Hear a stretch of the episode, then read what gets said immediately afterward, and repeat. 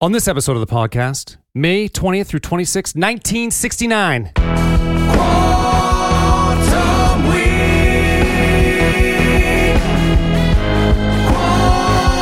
Quantum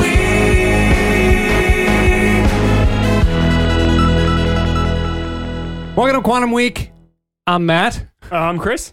Quantum Week is a show in which uh, Chris and I leap into a random week of a random year. We talk about movies and music and headlines and anything that's happening during that time period to make it unique. And today we have a very special guest, uh, Jesse Dayton, who is an Austin-based guitar singer, songwriter, filmmaker, musician extraordinaire.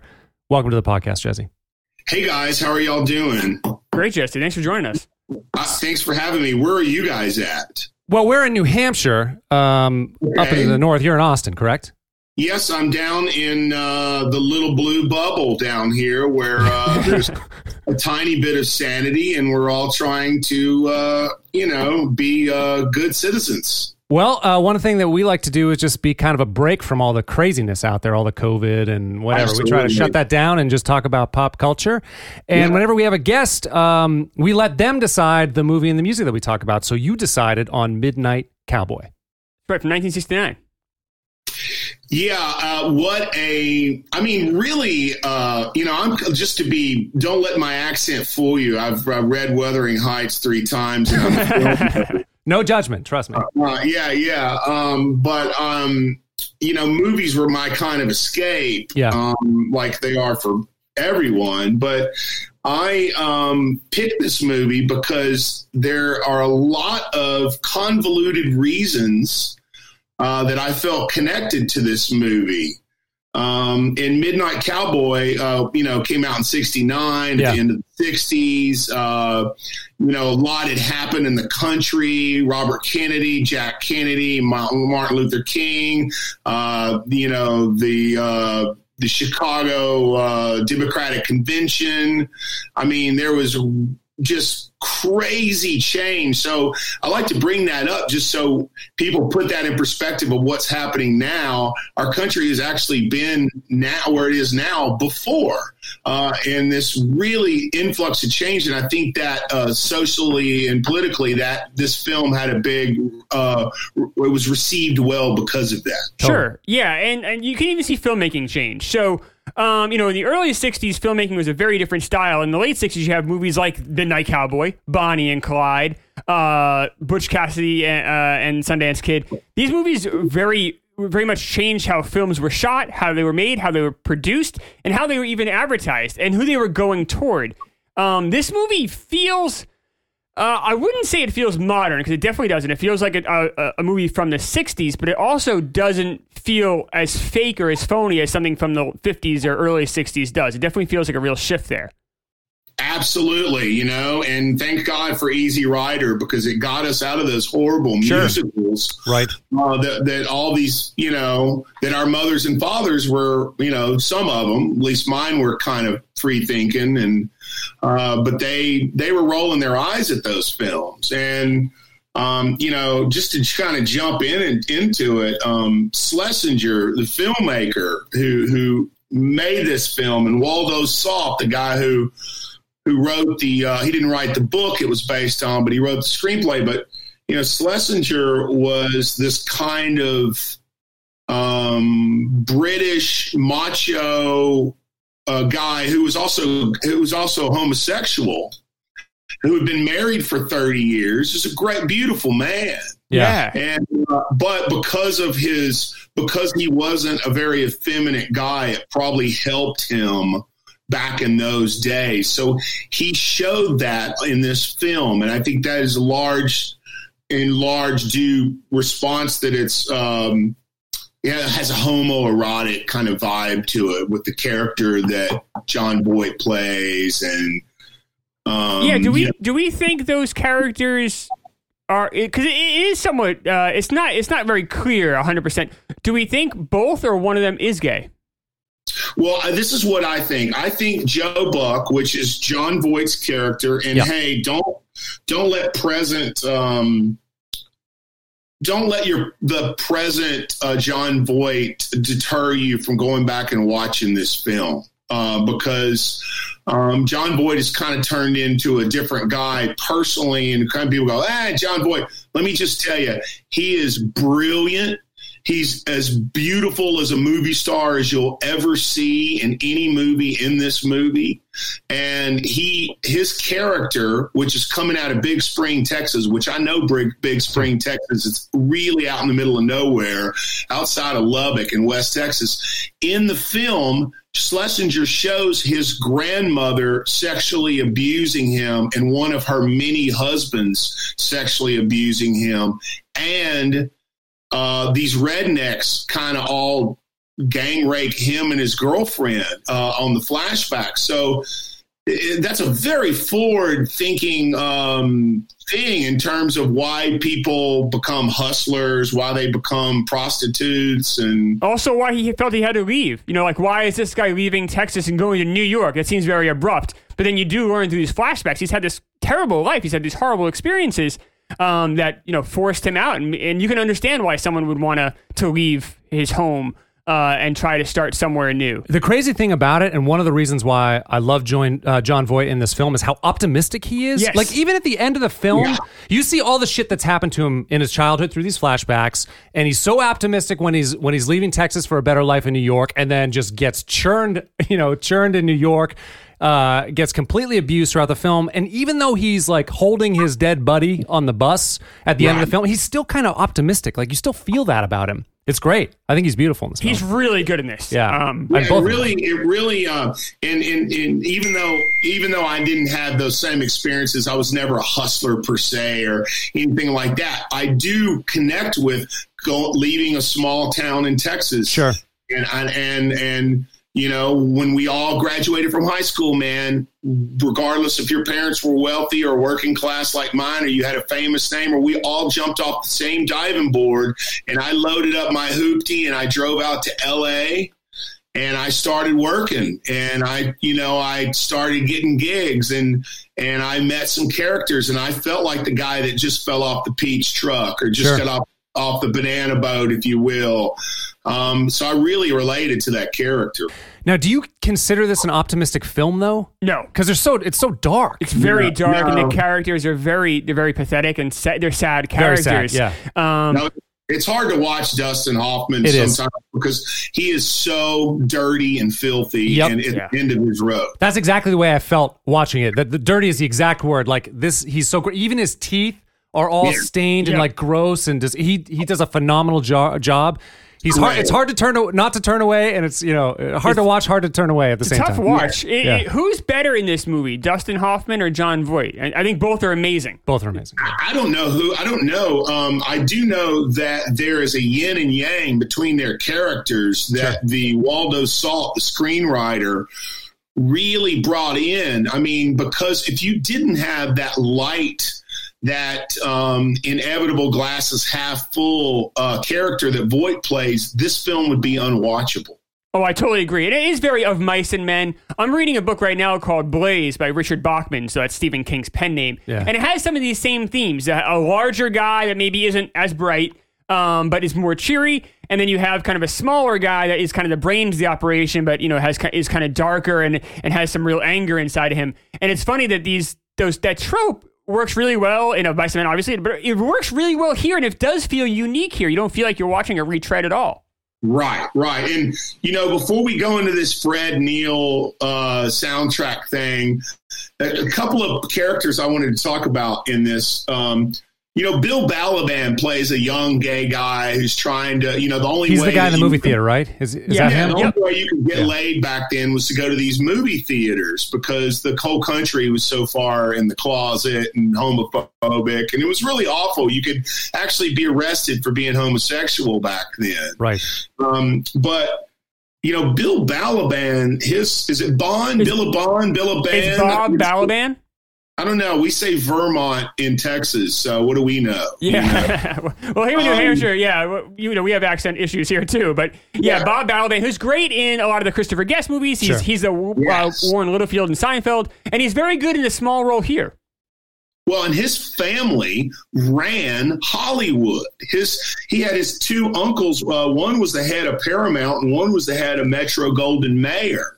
That's funny. And and uh, you know, deep, deep film uh, roots. You know, big. Uh, you know Hollywood family, but I married into a um, a big uh, Los Angeles Jewish family, which is couldn't be any opposite further from what I grew up in. I'm sure. And and and and so um, I was having dinner with my father-in-law one night, and he said, "Have you watched any good movies lately?" I said, "You know, I went back and watched Midnight Cowboy." And I said, I just love that Harry Nilsson song. And he goes, That's not a Harry Nilsson song. And I said, Yes, Really? it is. And he goes, It's a Fred Neil song. What? Yeah, but we'll we'll definitely get into the song in a bit. Uh, that's kind of the kind of like second half of the show. Okay. Um, but uh, But that Bob, char- uh, so what, what character? Yeah, the the uh, Bob. Can't, can't, what's his Bob name? Balaban. Yeah, so it was hard to feel like figure out whether I felt bad for him or not because to a certain extent I knew that he was so closeted, like this was the way that he he got interactions that he wanted to, but then he took advantage of Joe. Like how, he was broke. uh, yeah, but right.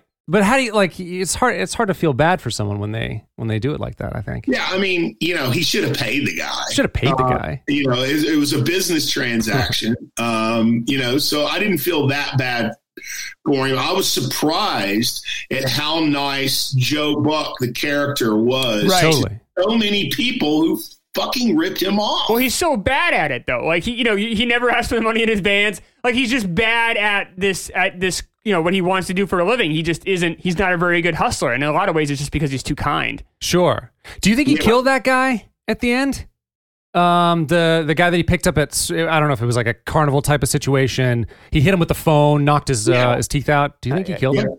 I I think I I, I worry he did. Do What was that? Sorry, you Jesse. think he killed him? Yeah, that's what I'm saying. I actually I hope he. I want to believe he did not. I do, but because I it believe he kills. did, though. It kill. It kind of kills a character for me a little bit.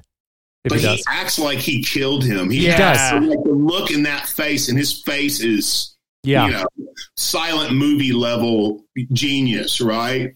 And uh, I mean, I hate to say it, but my God, he looks exactly like Angelina Jolie. I mean, in, in this movie, his face and and her brother. Um, right. but uh, I don't know if I hate to say it, but he, he does. Uh, but uh, he, the the look on his face lends you to believe that he did, in fact, kill the guy for fifty seven dollars. I- Exactly. I, think you're right too, and I sort of I, like I have to kind of explain it away from a moral standpoint in my head for me to still like the character. So I kind of maybe I can just explain away that he was just too dumb to like figure out a different way. Well, I don't know. I think you know th- this whole movie, this the city. You know, I lived in New York for a few years, and it can do this. It can, it can really kick the shit out of you. Right. And he's getting the shit kicked out of him the entire movie for two hours. We're seeing him get, and then finally he just he just has Snaps. enough, and unfortunately that guy is on the other end of it. But I, I think that hit what he does to that guy is this pent up anger and frustration and sadness that he just he You're just right. erupts. He's kind of right. He's been beat down. for- Yeah. well, I don't even know. It's hard to tell how long he's in the city. Like how long? Because he's kind of in the same clothes the entire time. It's got to be weeks. I, I I guess say months, Maybe months. because the All right. weather turns. So for months. show him washing his clothes at one point. Yeah, I guess Yeah. that does happen. I think he's right. there for months. So maybe mon- okay. So he's he's freezing cold. He's starving. He's Yeah. prostituting himself out. His right, friend he is dying His friend's dying over and over for months. And yeah, I could see him snap and kill that guy. So what do we Yeah, think? yeah. What, what do we think he had? What did Rizzo have? Tuberculosis? I think he has some kind of yeah. It's got to be some kind of lung disease or something because he's coughing incessantly throughout the thing, and it's you know it sounds like a wet cough, and he's Yeah. uncomfortable, and it makes the viewer uncomfortable. But you know, I think you know I don't. This sounds kind of cliched, but I got to bring it up. So Times Square really is a character in this film Yes. and and you know in a, in a different way than say New York is to a Woody Allen movie. Yes. Um, very different. very much so, and it's very sleazy. And and I'm I'm 54. I'm older, so I can remember. You know, I had I was lucky. I got a little survivor's guilt because my parents traveled with me when I was a kid, and so I remember seeing places like. Uh, you know, Times Square in the 70s when I was a little kid. I remember seeing places like the French Quarter in New Orleans or, Sure. or Hay Haight Ashbury and stuff like that. And I was very young. Yeah. But uh, they are just to remind our listeners right now, it is like freaking Disneyland now. Oh, it completely changed. I lived in New York. Uh, you know, my father worked in the city. So in the '80s, I would. I'm 40. So in the '80s, I would go to New York. You know, when it was bad. I mean, I had. I, I had prostitutes, you know, proposition me when I was eight. You know, like, you know, Yeah. it's just, that's just, Yeah. that, it was just everywhere you went. It was just adult theaters. It was really, really rough. And this is, you know, 87, 88. So it was Right. fun to see the city. And then I lived in New York from 2012 uh, to 2016, where it was completely different. So it's fun to see a movie like Midnight Cowboy almost as like a time capsule of what it used to be like, and it, it, you you forget, but you're absolutely right. It was definitely an entirely different place. Yeah, it really was. Back to that Rizzo character just for a second. I think they were trying to make the parallel between him and his dad. Like he wanted to be so much different than his. He, he looked at like his dad had such a demeaning lifestyle, Shoe shiner. as a shoe shiner, dying of a lung disease as well from from breathing in um, that uh, the wax from the shoes all Yeah. day, and yet he died like he dies the same way that his dad did. If you even sadder way, In even he's sadder like way, half, right? he's half as old and he's alone. Yeah, he's alone. He's you know he's, he's got there's, leg some- problems. there's a little bit of solace the fact that he did make it to Florida. Right. True. And, and, and, He does. and, Yeah, he does. uh, this is me looking on the right side, but But I think the interesting thing about um, him is that um, you know when you take acting class um, or you study whatever it is, Meisner or whatever theory, they always talk about characters with limps, and this character that Dustin Hoffman plays actually has a real limp. Um, and the great thing is, is they show him dreaming about Florida. and he runs. Right. And he doesn't have the limp. Right. Yeah. And he's and he's got this white suit on and he's shaved and he looks like a million but he looks like the graduate. Right. You know what I Right. mean? Um anyway, I just thought that was No, that's great. I thought, and to Hoffman, so how Hoffman got that limp was he put actual rocks in his shoes, Oh, did he? and I guess that helped make his foot kind of go fall asleep and kind of become numb. And he says if you do it for you know put the rocks in shoes for a couple hours, you don't then the limp becomes natural, and you don't need to, even need to think about doing the limp. You can just act out the rest of your part, and the limp will just come. Yeah. Crazy, man. It was a very awkward limp. It wasn't a limp like I'd kn- No. like I'd known No. before. So that that kind of explains it. Pretty cool, right? Yeah, because I saw that it, the limp kind of came from. You see, his his foot is askew. That's how Yeah. that's how it sort of manifests itself. I was like, oh, this is a very strange, almost like he'd broken an ankle, and it didn't set right, and so it was off, and then he's And off he kilter. really deteriorates as this movie goes on. You mentioned like his teeth and even his like skin color. Oh, and like sweating. when we first meet him, he's not in you know the same kind of condition that he is. You know, halfway through the movie, and then at the end, he's falling down a flight of stairs. He, he's you know, and obviously then he dies. Yeah, right. how how is Jon Voight's character? How is Joe? So he's like he's kind of he's a very prissy dude, right? Like he's he's so um it his look, uh how he smells, how you know his presentation is so important to him, but yet he'll even wipe the sweat off of off of you know Rizzo's face with his clothing. I, I would be so disgusted. I don't know that I would be able to touch him. Yeah, yeah. Well, there, you know, there's a very. He knows that Rizzo is or Ratso rather Ratso, yeah. is all that he has. True. Yes. And so uh, this film reeks of desperation. The whole thing.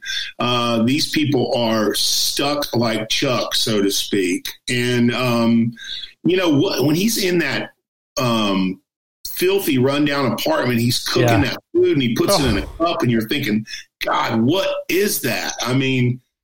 Um, It's good. It's good. it's like, yeah, that's rough. That is a rough. That's a rough place. That abandoned building they're in. There's no Yeah. key. It's just. Uh, and I couldn't. I, I started. Bar, my wife Barbara was watching with me, and I'm like, Bar, I don't ever want to live. Let's. We can't ever live this way, Barbara. I Oh, you won't, I won't make it. You don't want to be I homeless in an make abandoned it. building, Matt? No, I won't, I Uh, won't make it. Big reach, Matt. The other part, though, with uh, with uh, uh, with Joe is I think I I might be remembering this incorrectly, so you'll have to tell me. But it sounded like he was not able to be there for for like her or not. Um, he couldn't be there for his grandmother when she died, and it seemed like he wanted to make he he was determined to be there for Rizzo to take care of him as he was dying in the way that he couldn't take care of his grandmother. Did you get that from the film too? Anybody? Uh, yeah, I mean, you know, Schlesinger does a great job of kind of giving you a backstory on their baggage. And you can see that they bring all this stuff into it. Um, you know, it, it explains a lot of why they behave the way they behave when they get to the Warhol party. Yeah. Um, you know, and, and the people are like, "Hey, man, that stuff's for free." You know, Yeah, you don't have to steal You don't have to steal it, right? steal the food. Um, but you know, those two characters in the Warhol party are Paul Morrissey and Ultra Violet, who, um, th- so for the listeners, these two super hipster black turtleneck, black leather jacket wearing uh, Warholian characters come in and start filming Joe Buck because he looks interesting, and then they give him a a um, they give him a invitation to a party. Right.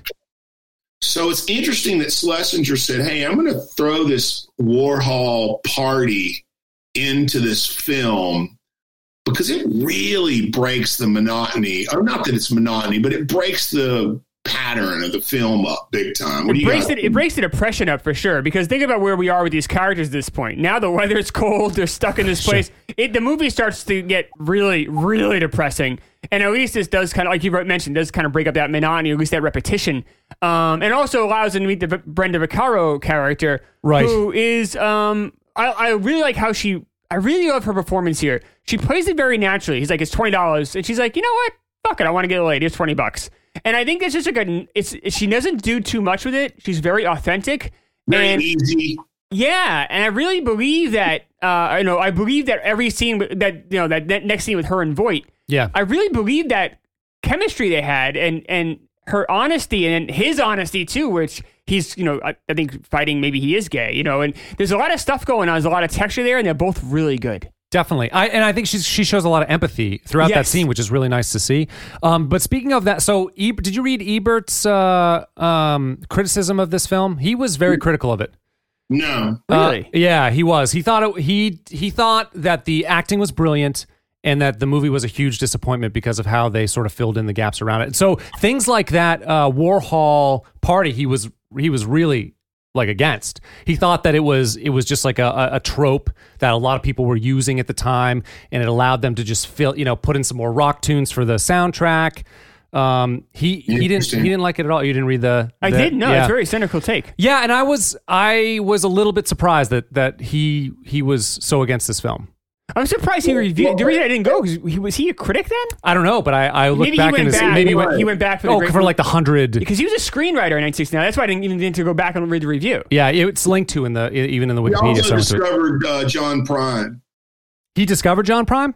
Yes, he did. That's In interesting. fact, 1969, when this film came out, he went down to a folk uh, show in Chicago and he called up his editor the next morning and said, or that night, and said, Hey, look, I know I don't write music reviews, but you've got to let me write a review of this guy. And he wrote the review of this guy, and it was about a guy who was at an open mic show, and they wouldn't let him off the stage. They're like, play another one, play another one, play another one. And what happened was, was Kristofferson got a call from Steve Goodman. Steve Goodman was another songwriter who wrote City of New Orleans. He was also from Chicago. Right.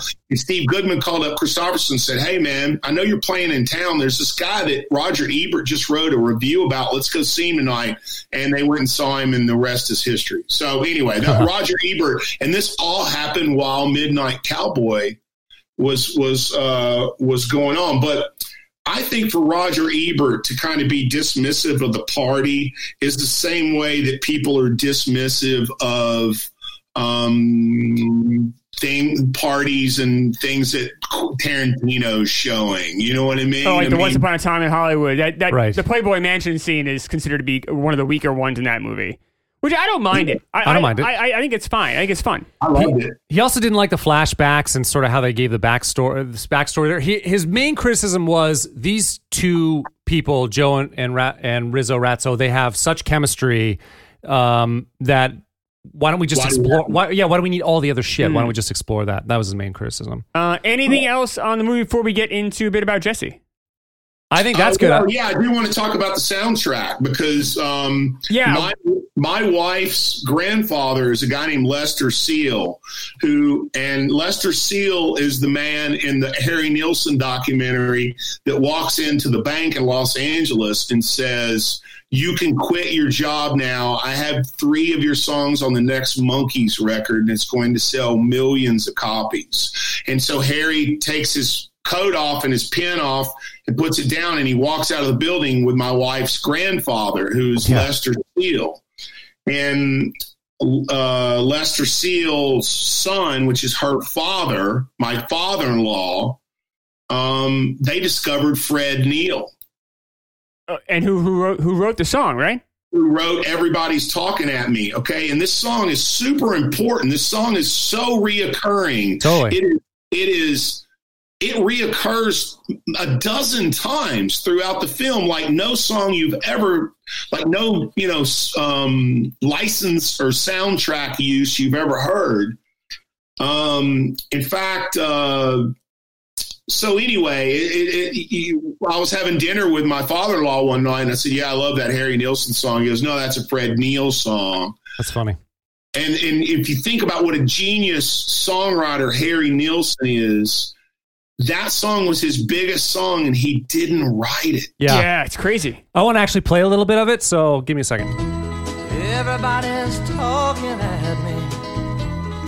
I don't hear words they're saying, only the echoes of my mind. The funny thing about this song to me is like this is his most like straight up folk tune. And so it kind of makes sense that he, at at least for, I'm not, I gotta say, to be honest, I'm not a huge, like, I don't know his catalog anywhere near probably as well as you do, Jesse. But, but from the songs that I, the, like the famous songs, the songs that I do know about him, like this is his kind of most straight up folk tune. And it makes sense that he didn't write it.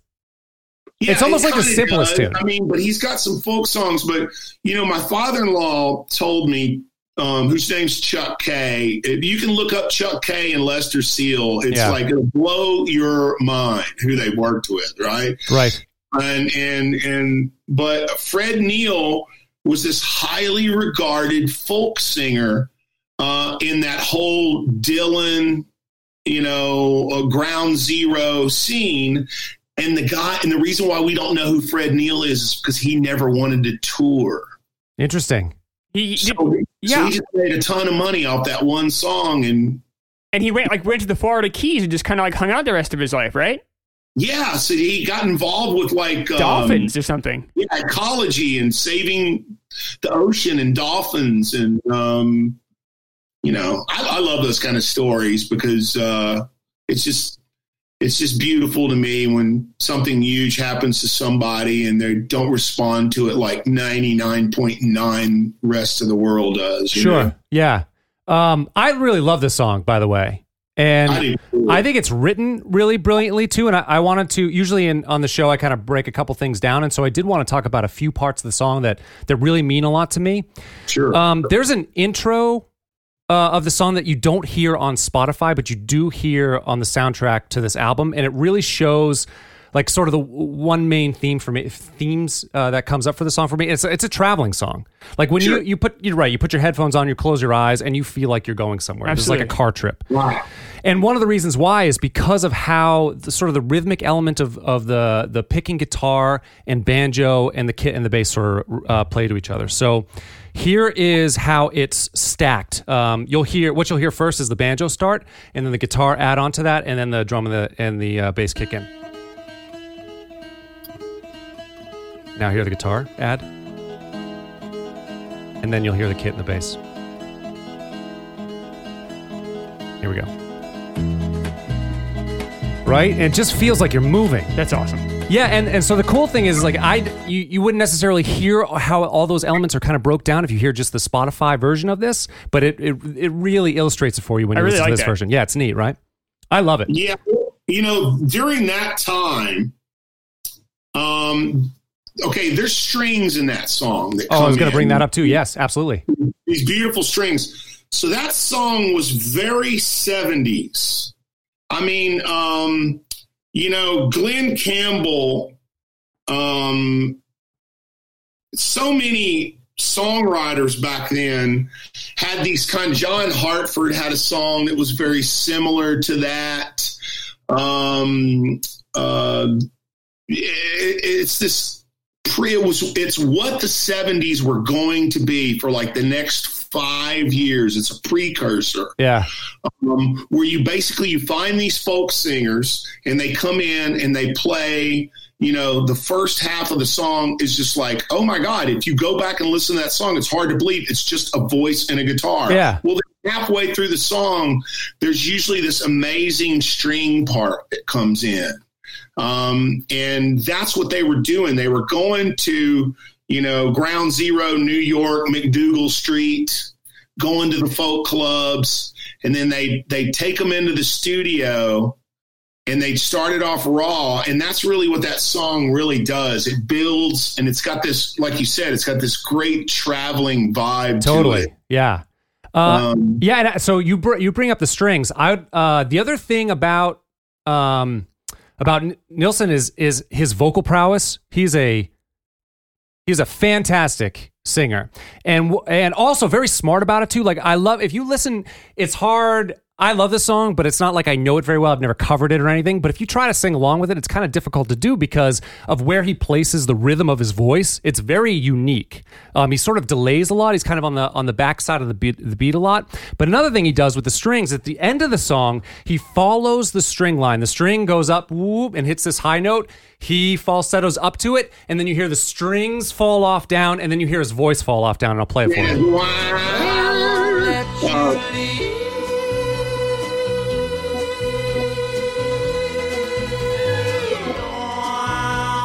Isn't that cool? He just follows right with that string. So neat.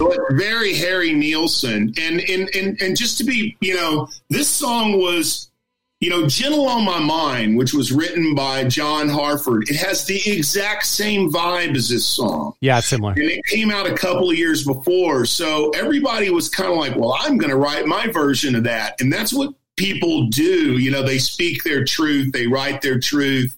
And if you go back and listen to Gentle on My Mind, it's the same thing, man. It's got Yeah. Glen Campbell really slipping in and out of his falsetto, his range. He's got the rambling banjo, which gives it the traveling feel, Yeah.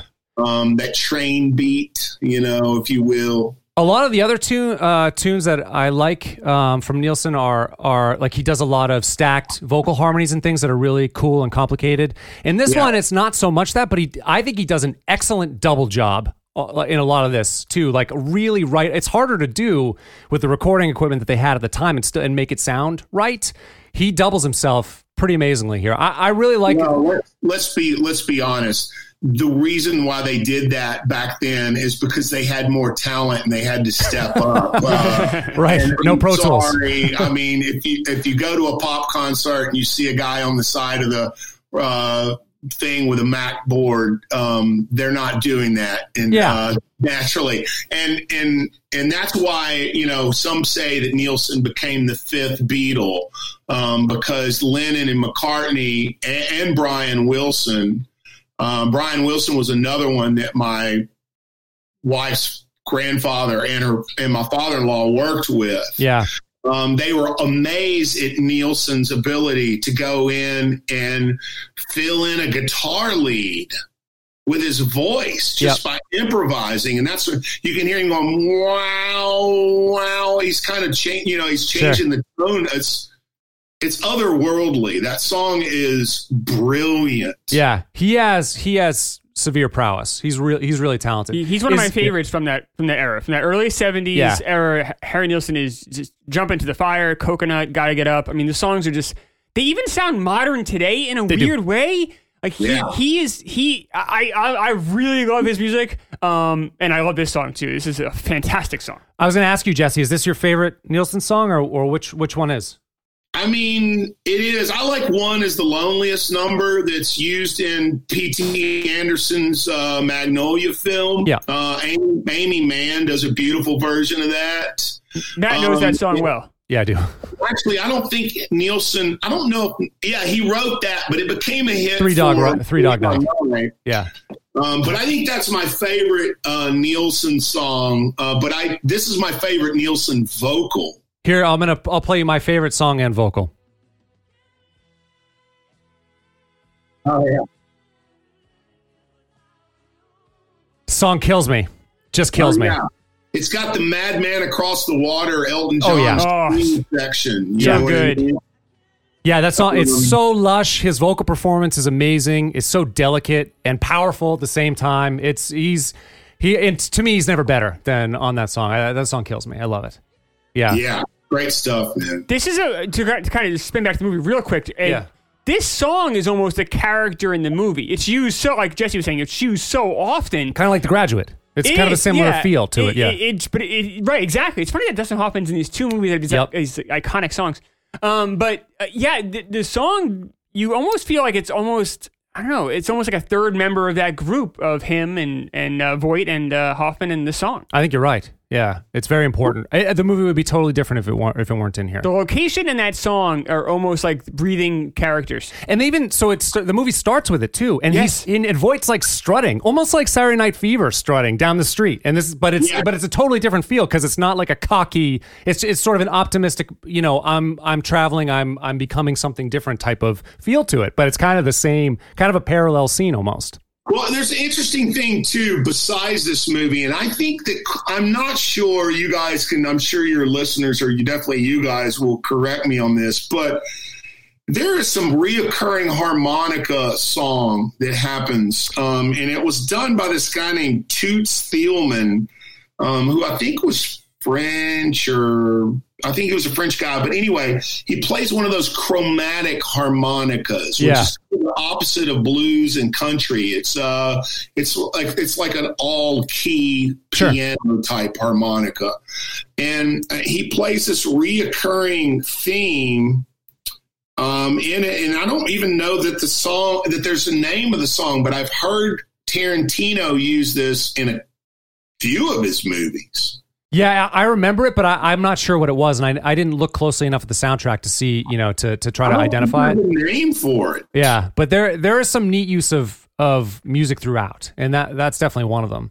Um, Yeah. And it's a totally different sound than uh you know than a, when you listen to a harmonica. Mostly, it's in a particular key, or it's you know it's blues. Maybe maybe has the flat seven on there, or whatever. But but you you know that has a particular sound where a chromatic um, harmonica sounds completely more different. like a, an accordion Yeah. or a piano, but it's blowing. yeah, totally. Um, but you know that was a big thing back then too. Those harmonica sounds. There was a guy named Charlie McCoy from Nashville who did a lot of soundtrack stuff too. In um, Sam, um, in uh, what's our Wild Man Outlaw? Um, uh, Sam, who's the filmmaker? Come on, guys. Peckinpah. Sam Peckinpah.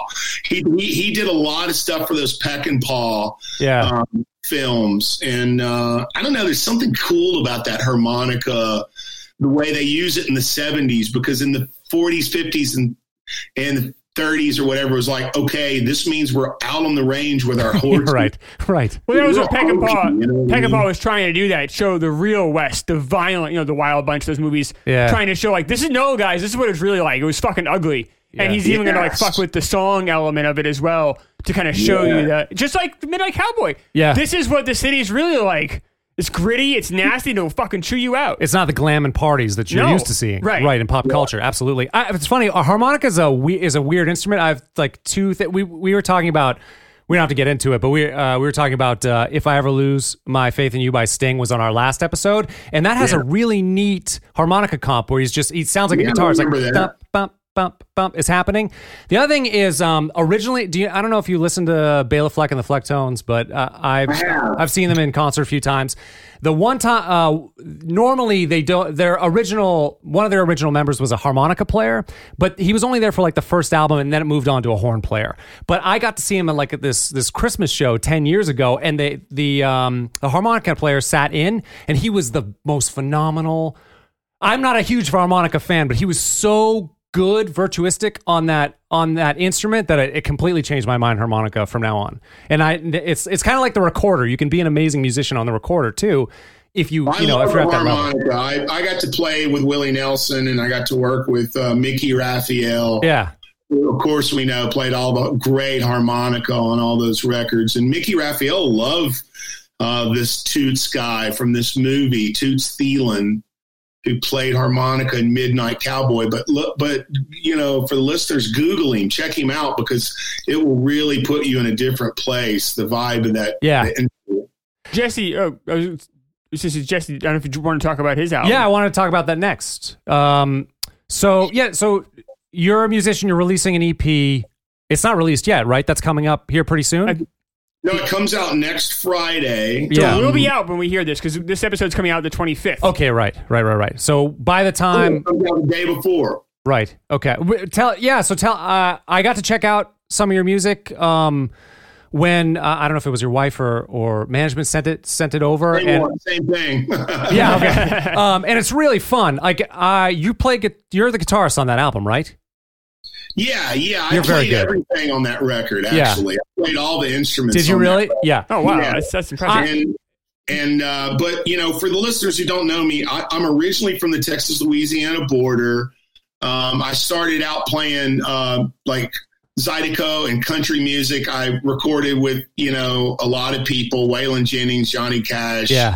um, Willie Nelson, Glen Campbell, Ray Price. I mean, and then uh, you know, um, my inner punk rock um, Joe Strummer um, kind Yeah. of saved, saved me from listening to bad uh, metal ballads. You know what I mean? Totally. And uh, and so I got involved with them, and I you know filled in for Billy Zoom from X, and played with John Doe, played with the Super Suckers, toured extensively with Social Distortion, and so I've had a real weird career. Well, you know, even on the EP, you can tell there's a bunch of stylistic stuff there. There's like you you definitely have influences from kind of all over the place. Like there is definitely some Zydeco feel on some of the stuff. There's some some Yeah. I uh, what I would like. c- I'm not as well versed in this, but uh, in sort of uh, East Texas type of music, Blues. there's definitely some Stevie Ray Vaughan uh, stuff in there. And I got the other thing I got to say is I love your guitar tone. It's phenomenal. Well, thanks, man. Uh, this record is not normally what I do. I mean, the most of the stuff I do is more geared towards like an Americana country type thing that has this kind of punk attitude, energy um, to it. But I wanted to um, do this love letter to I 10, Interstate 10. So from Beaumont, Texas, all the way to New Orleans is Cajun country Yeah. and it kind of ends in Beaumont. And anybody in Lafayette or Port Arthur or Lake Charles will tell you that's kind of where the cutoff is. Um, so all this music that I grew up around uh, listening to, blues stars like Lazy Lester and Slim Harpo, and all this stuff on Excello Records and all that kind of stuff. That was um, it's all kind of a love letter to that. The New Orleans 50s and 60s records. Yeah. Um, that, you know, there's some songs that had the full on Fats Domino, piano, boogie woogie, Professor Longhair type stuff that I I attempted to uh, to uh, give that vibe. I'm by no means uh, in their league, but um, but you know, you do what you do, and um, it, it'll be a great little bridge record to come out for my audience while we're the whole world's on hold, and Sure. We're all making the Dolphins happy right now. So have know? you have you just recorded this during COVID? Is this just a, like a few months Well, of you no, working on what happened was is I recorded it on a friend of mine's back porch with a bunch of old gear. Yeah, I saw I saw that in like liner notes or And- something. Yeah. And then I found it and I was like, wow, this shit sounds really cool. Like, Yeah. so I took it in since, you know, we had the COVID thing going on. I took it into a friend of mine's studio and we mixed it and then put it out.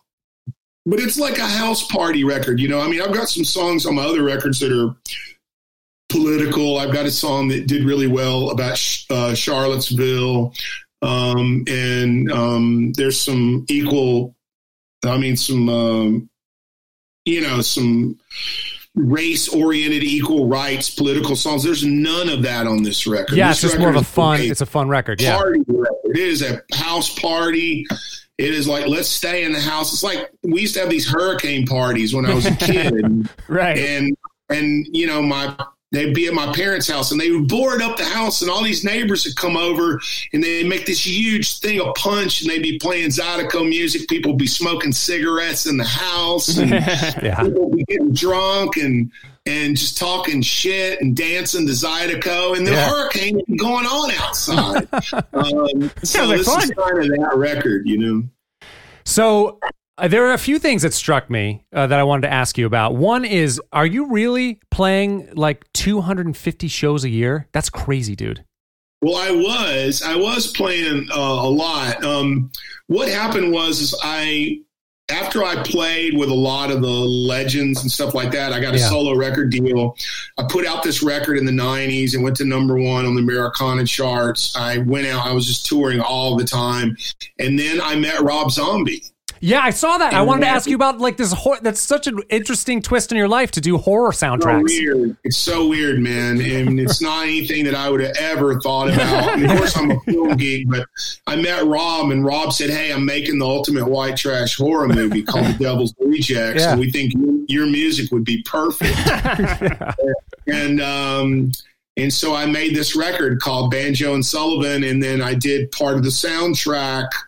Um, and it, you know, it did really well for me. And, um, you know, and then then I did Halloween with him, and he Yeah. put me in. He put me in Halloween two um, as a character, and then um, I did some more stuff for his animated film. And I had done a lot of stuff. Uh, while a lot of my friends were in Nashville trying to get like their big uh, number one Billboard country cover as songwriters, um, I was in Los Angeles and I was getting songs placed in film and television. Yeah, licensing. Yeah. And I owned all of my own publishing. Oh, Yeah. nice. Um, so I had like over 45 songs in film and TV. And that's when, back when they had a budget. Yeah.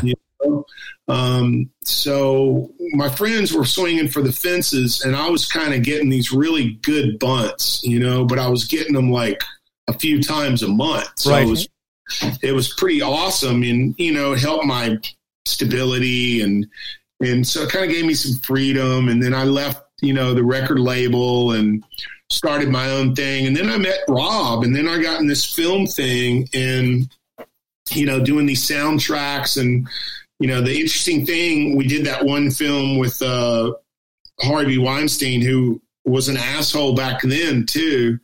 Um, obviously, we all know, but um, you know, the cool thing about Rob is is that they didn't realize that while Marty Scorsese might be the finest American director, it's it's debatable. He he's never sold 20 million rock and roll records. That's true. So Rob Zombie has. Yeah. And Rob Zombie retained the rights to those soundtracks and Lionsgate and uh, Miramax, Miramax. and people like that. They didn't get any of that because they're like, oh, yeah, the little soundtrack, we don't care about that. Rob killed it. I'm sure. Oh, yeah. and uh, and Rob taught me more. He taught me so much about business and uh, just you know he's just a brilliant guy. And I, a lot of people use that word genius so loosely these days, you know. But Rob is in fact like this empire guy that very, you know, you can be just a filmmaker and be great at it, and God bless you. You can be just a rock star and be great Right. at it. You can be just an animator. You can be just a screenwriter. I mean, Rob truly is all of those things. And whether you like him or not, he has found a massive audience that will they will they'll walk through fire to watch whatever he he puts out. You know, so Absolutely. Yeah. 100%. Um, Anyway, I wanted to a I wanted to ask you like is there one placement that you're really proud of? Like something that you got into that you were you're like you just you just feel as a like a like a huge victory for you or or, or one yeah, just some one that you're really proud of. well, I was a big True Blood fan. Yeah. um, even though it was campy and it was obviously made for a kind of a television series type thing. Um, but you know, I had a few songs in that, and uh, I had, uh, uh, you know, there was some stuff. Sons of Anarchy, Justified. Um, um, I don't know, you know, so many of them. But uh, the True Blood thing was a big deal for me because all these Cajun relatives of mine watched True Blood. right, of course they Right. did. and uh, you know, I was always the weirdo kid growing up. I just did not fit in. You know, I was I wasn't as I wasn't as weird as Joe Buck, but I felt like that. You know what I mean? totally. Um, but it was kind of cool when they all said, "Hey, baby, we heard your song in True you know what I mean? It was like, okay, you know, that was my little my little own piece of private Idaho. You know? Yeah, your now your family knows you made it. That's amazing. Yeah, yeah. So, uh, so the name of your EP is Gulf Coast Sessions, right? Gulf Coast Sessions. Um, And tell Rolling say how like how people can get it and what's the best way for people to be in touch with you? Is it yeah? Let us If you go to Rolling, if you go to rollingstone.com when this airs, um, and put in Jesse Dayton, um, the new video that I directed will be out. Um, also directed a short documentary film on the filming of uh, the the record uh, that'll be out. But just go to um, just look up Jesse Dayton online. I'm on Instagram, Facebook, Twitter, all that stuff Sure. and it'll you can get the record you know that way i'm on a label called Blue Élan, a Yep. record which is out of los angeles um, but i would say you know check out the video on rolling stone on their website um, it's a really cool video um, i hate watching myself and i actually like this video so that says a lot We'll put a link in the show notes too. Absolutely, and totally. Uh, you know, we'll we'll tweet it out and stuff too. So we'll share it through our social channels Thanks, as well, so guys. people see it. Absolutely. Um, any other That should do it. thoughts or questions? Thanks so much for coming on, Jesse- Jesse. Appreciate it. Yeah, you you were great, and uh, no, man, thanks so I, I loved it, man. And I, you know, I just, it, it feels good. You know, I'm lost over here in this music thing uh, most of the time. So it's kind of good to uh, reconnect with some fellow film geeks like who I can, you can, uh, there's no layer too deep, boys, to get, you know what I mean? Like you guys went pretty hard and deep, you know, so I appreciate it. Absolutely. That's what, that's what we do best. All right, well, thanks everybody for listening. We'll catch you in the next Thanks, one. Jesse.